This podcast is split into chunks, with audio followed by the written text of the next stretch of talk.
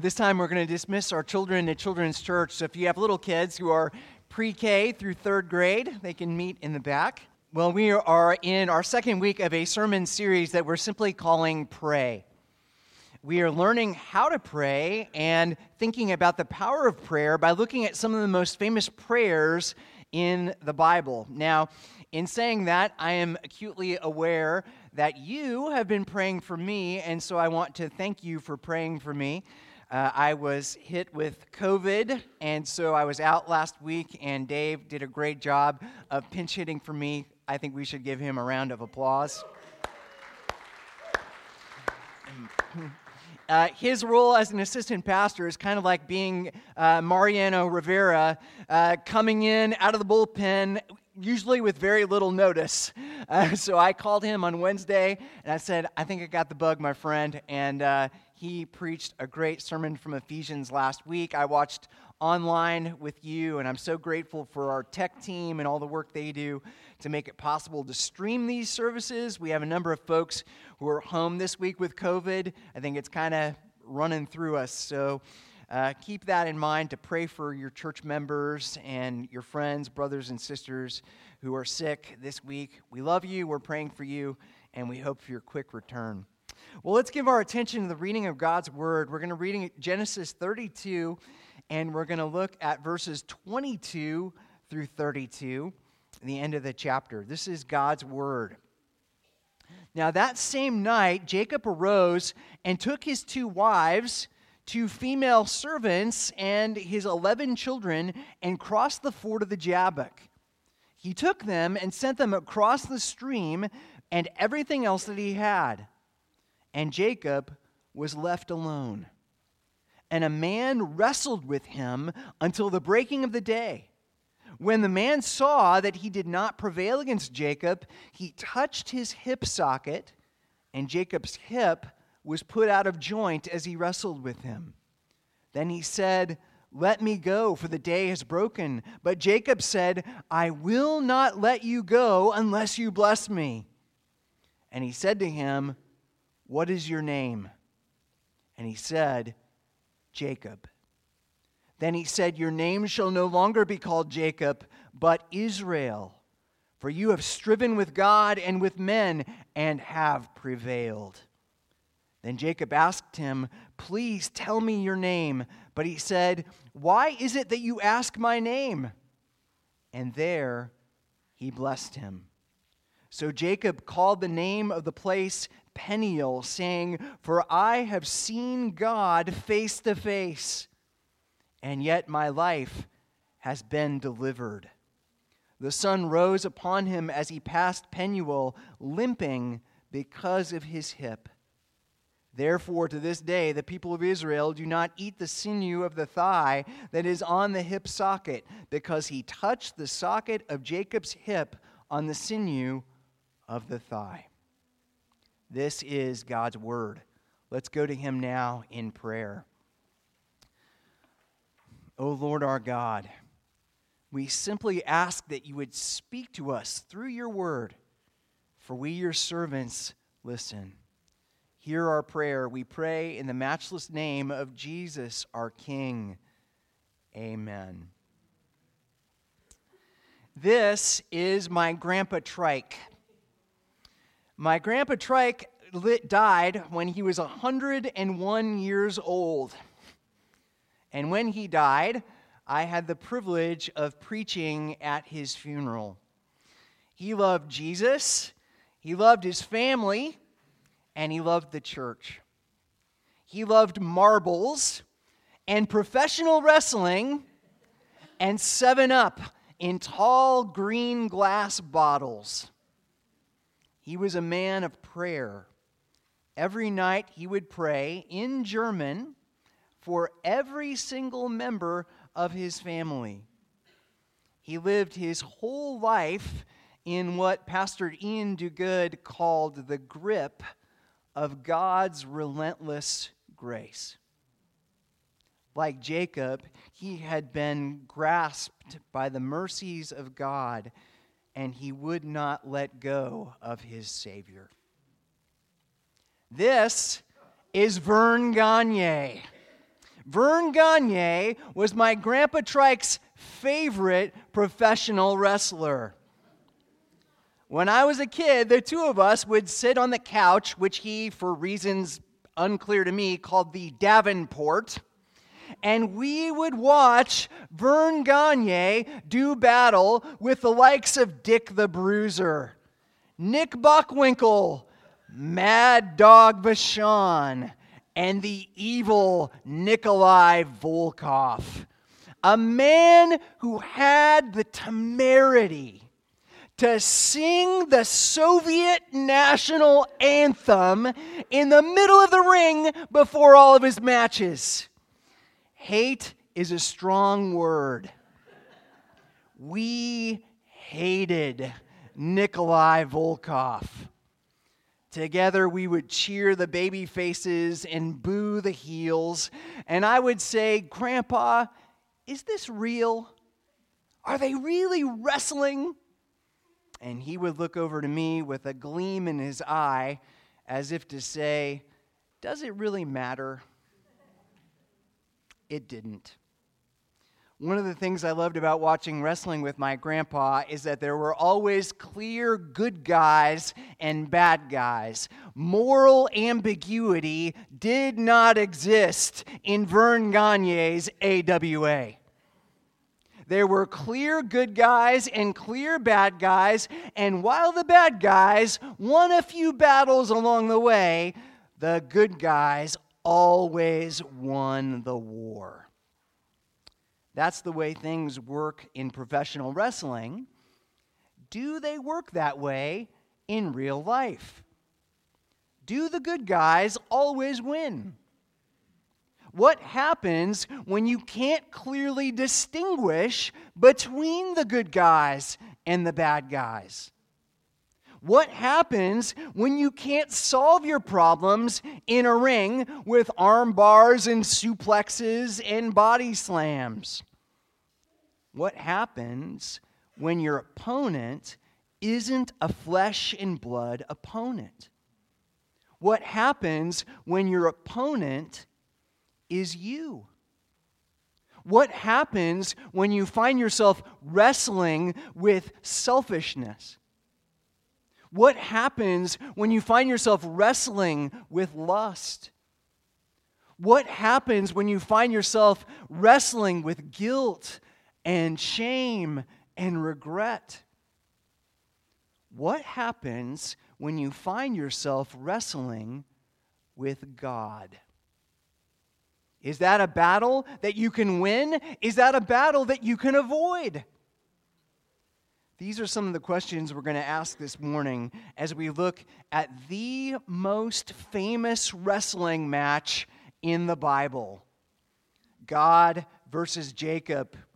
Jacob versus God in a no holds barred submission match, a match that would change the course of human history a match that teaches us how to pray.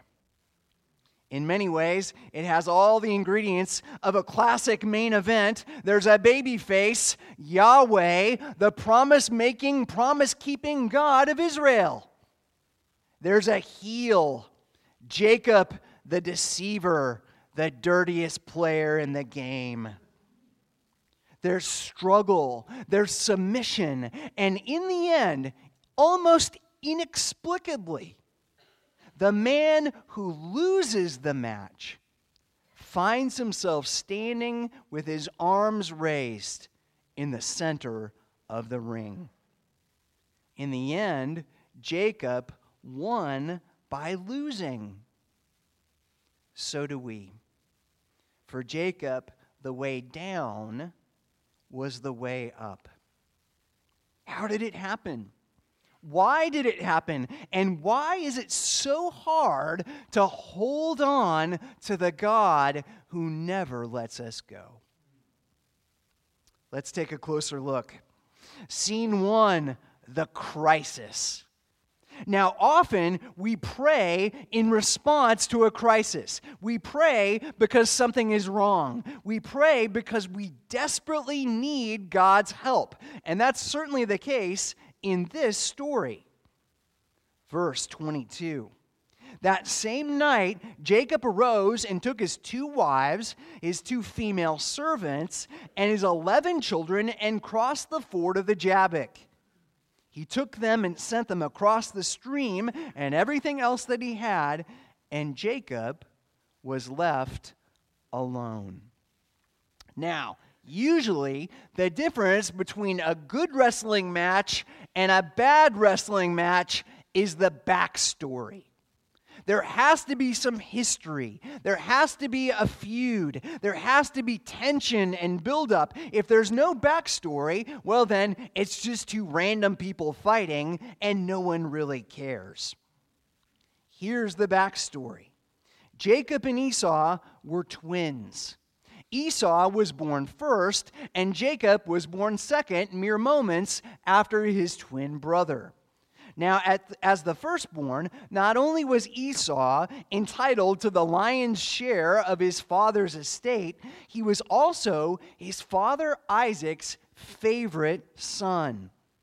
They both liked to hunt. They both liked to fish. They both liked the taste of wild game. Esau, like Isaac, was a rugged man's man. Isaac loved him. He was the favored son. Now, Jacob, he was a little bit more like his mom. Jacob liked reading books. Jacob liked cats. He carried an NPR tote bag. He drove a Mini Cooper. He and his dad never really got along. Now, a quick aside how many of you have that kind of dynamic in your family? How many of you grew up in a household where there was a clear favored child among all the children?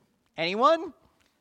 Now, I can tell which one of you were the favorite children and which were not because all the not favorite children are looking at somebody else, and all the favored children are just looking straight ahead as if I have no idea what I'm talking about, right? You turned 16, you got a brand new car, your brothers and sisters all took the bus, uh, your mom and dad uh, saved all of your baby pictures in albums and wall art, and you, the rest of you, uh, your mom lost the pictures when she got a new phone.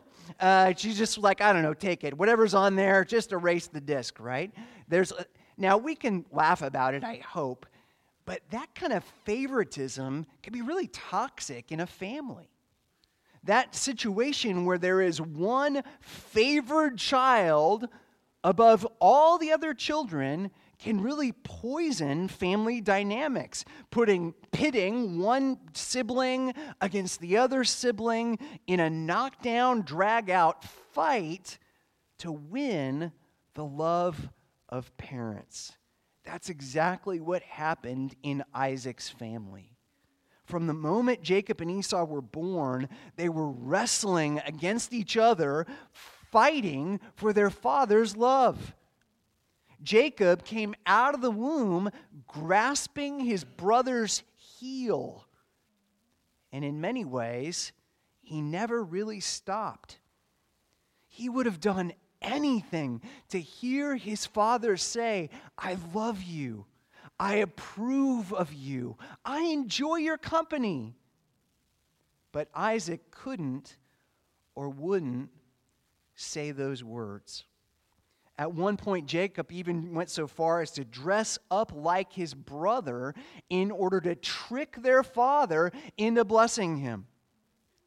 Even though he must have known deep in his heart that the blessing was not intended for him, he wanted so desperately to receive his father's love that he would do anything to hear those words of blessing. Now, when Esau found out about Jacob's deception, he became enraged. So enraged that he vowed to kill Jacob. Jacob was forced to flee to his uncle Laban's house, 550 miles away in the land of Haran, and that's where he stayed for the next 20 years of his life. In the land of Haran, Jacob got married twice. He had 11 children. He amassed a small fortune, but there was always something missing. there was always something deep in his heart that remained unsettled. And so he never really stopped wrestling with memories of his father, with memories of his brother, with the realities of his God. And now, here we are, Genesis 32, and Jacob is back home. He thought to himself, This is the place where I will find my blessing. This is the place where I will find my peace. But that dream of peace was short lived as he received the disturbing news that his brother Esau was coming to meet him accompanied by 400 men, the exact size of a private army in the ancient world. Jacob was in deep trouble. He was outnumbered, outgunned, outmatched, boxed in, and so he sent his family away across the river with all of his possessions so that he could spend one night preparing for what he believed would be the fight of his life. Now, in a twist, it turns out that he was preparing for the wrong fight. He thought his fight was against Esau, but his real fight was with God. The one thing that he wanted wasn't the one thing he needed. He wanted his father's blessing. He needed to see the face of God. Now, how often do we make the same mistake that Jacob made? All of us, on some level, are searching for the blessing. We want affirmation from people that we affirm. We want love from people that we love. We want respect from people that we respect. The world says, well, the answer is self esteem. Just love yourself and respect yourself and honor yourself and tell yourself how great you are. Jacob discovered that life doesn't work that way we need someone else to bless us. We need someone else to say to us, I saw your performance last night and you were great. You can really sing. You can really dance. You can really act amazing. And that triple you hit in the big game last night, man, that was incredible. You just wheeled around second. I saw you going in and I believed in you. You can do this. Are you losing weight? Because those jeans look great on you. That was a great sermon, Pastor Joel. Changed my life. I'm coming back next week with 50 of my closest friends. those are the blessings. When we hear those things, we stand a little bit taller and we smile a little bit brighter because what we're hearing is you matter. Your life matters. You have value and worth and importance. It's not wrong to want that. We were made in the image of God. We were made for the blessing. We were made for affirmation. We were made for love. The problem is, that we're also a lot like Jacob in the fact that we tend to look for love in all the wrong places. We want our parents to give us the love that we so desperately need. We want our husband or our wife to give us this unconditional love that will tell us that we matter, that we have worth. We want that from our kids. We want that from our dogs and our cats. We want people who work with us to give us the blessing. And when we don't receive it, our lives fall apart, just like Jacob's life fell apart. Here's the problem Only God can give us the blessing. Only God can give us the love that we need. Only God can change our name. See, Jacob didn't know that yet at the beginning of the story, but he was about to find out. Scene two the conflict. Prayer is often a struggle a conflict between who we were apart from Christ and who we are in Christ. Prayer is a struggle to hold on to a God that seemingly slips from our fingers. Verse 24 Jacob was left alone, and a man wrestled with him until the breaking of the day. Now, this is such a strange scene on a number of levels that we'll have to unpack it a little bit. The first question that I had when I read this is how do we know at first that Jacob is actually wrestling with God? It just says a man came to wrestle with him. So, who is that man? Well, the first clue about the identity of this mystery man comes in verse 25 where we read that Jacob and this mysterious man wrestled all night long, and somehow it was a draw. It was a stalemate. Neither one had overcome the other. Then all of a sudden, this mysterious man touches Jacob's hip, just, just taps the socket of his hip, and his hip is dislocated. There are some commentators that suggest that the Hebrew indicates that his hip shattered. Just a tiny tap, and his hip was obliterated like glass. Now, that's not normal.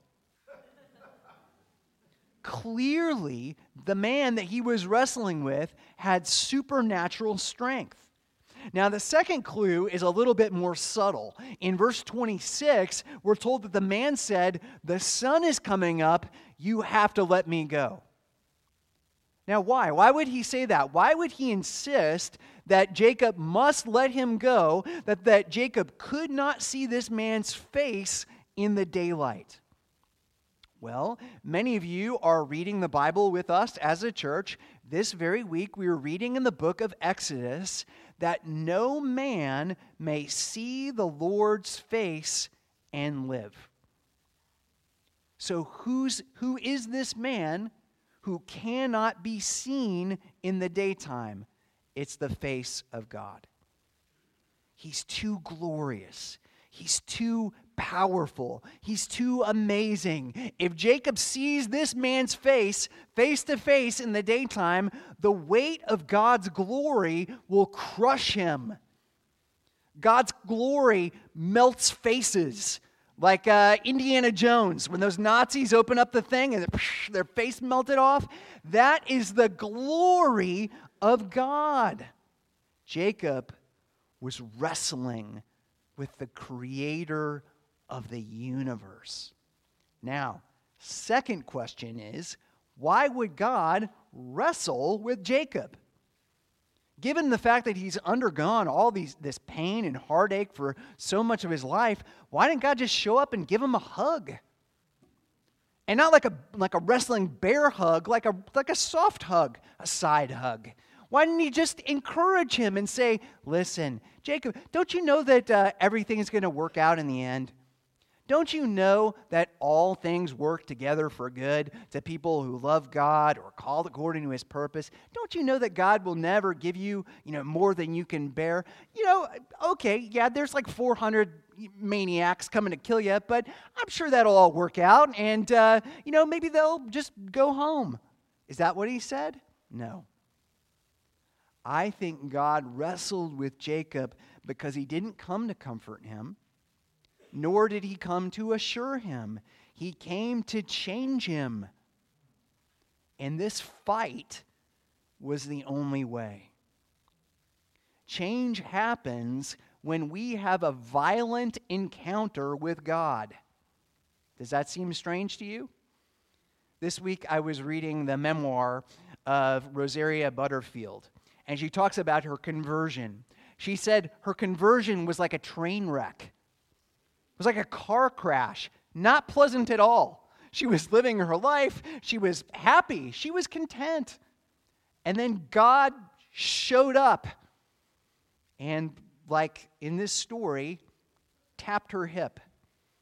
And she was wounded in order to be healed. Change happens when we rise again, but first, we have to die. You'll never grow until God brings you to the end of yourself.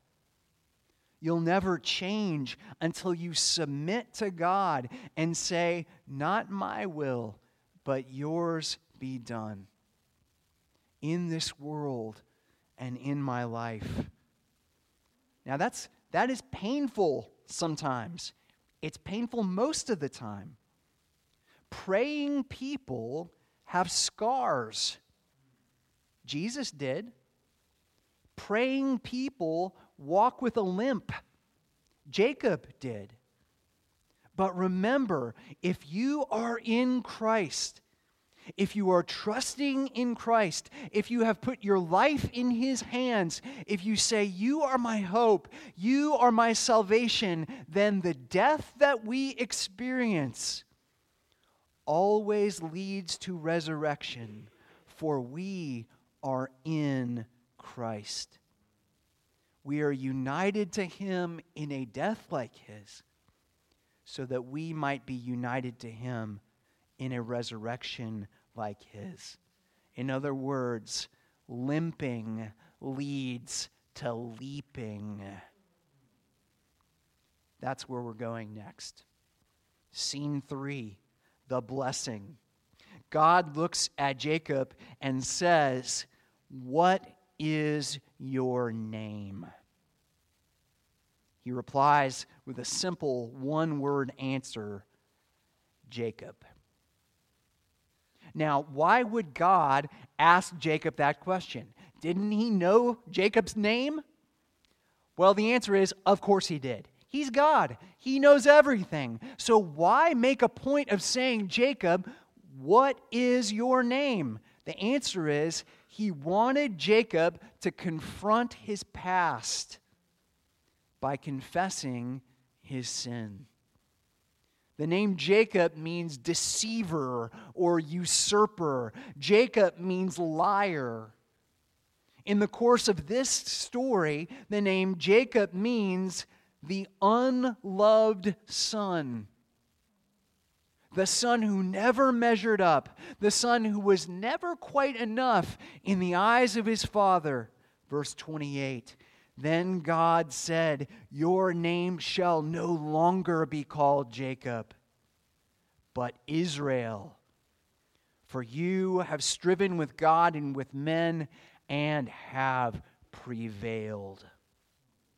God changed Jacob's name. He gave him a new life. He gave him a new identity. That happened when he wrestled with God in prayer prayer disorients us and then reorients us to the way of Christ, who died and then rose again. Here is the good news Jesus, the God who renamed Jacob, can change your name too. He can give you a new name. He can give you a new identity. He can give you a new calling. He can give you a new purpose. He can give you a new way of being in this world. The same Holy Spirit who raised Jesus from the dead can and will raise you from the dead. Now, in this story, God inflicted a gentle wound on his adopted son not to kill him, but to make him stronger. God wounded him in order to heal him. Now, the good news for us, thousands of years later, reading this story, is that we have an even better Jacob, an even better spiritual father, the father of a greater nation than the nation of Israel, the father of the church. And because we do, we have an even greater salvation than Jacob had in this story. The first Jacob was a liar. Our Jacob is the truth. The first Jacob wrestled with God in order to get the blessing for himself. Our Jacob wrestled with God in order to secure the blessing for us. The first Jacob was wounded for his own transgressions. Our Jacob was wounded for our transgressions. So, how do we receive God's blessings? How do we take hold of Jesus, our Savior? We wrestle with God in prayer. We submit to God, saying, I love you, and I will not let you go until you bless me. I will not let you go until you resurrect me, until you bring me from death to life, from sorrow to joy. And God, being rich in mercy because of the great love with which He loves us, hears our prayers of desperation, honors our grip as we hold on to Him for all that we are worth. He blesses us, and then He changes our name. God says to us in Jesus, You mean the world to me. And the proof is, I lost the world for you. That is the gospel. That's the message of the cross. That's the message of the resurrection. When we pray, we enter into that story of the gospel. In prayer, we suffer a kind of death. In a sense, Jacob the deceiver died that night wrestling with God. But then God raises us up to new life. He gave Jacob and all of us a new name. Let me encourage you to wrestle with God in prayer to hold fast to the God of your salvation, the God of glory, the God of love, the God of joy. He will wound you. You will walk with a limp. All of God's people walk with a limp. But you will know the power of God in amazing, fresh, exciting ways as He envelops you in His love. Let's go to God in prayer. O oh Lord our God, we thank you for your grace to us, which is greater than words could possibly express. I thank you, Lord God, for grabbing hold of us and never letting go. And I pray, Lord, that you would allow us to grab hold of you, and may we never let go. Lord, we thank you for our great promise that we have in Christ of a new name, a new identity, new purpose. Oh Lord God, we pray that you would make us new as we pray. Hear us, we pray in Jesus' name. Amen.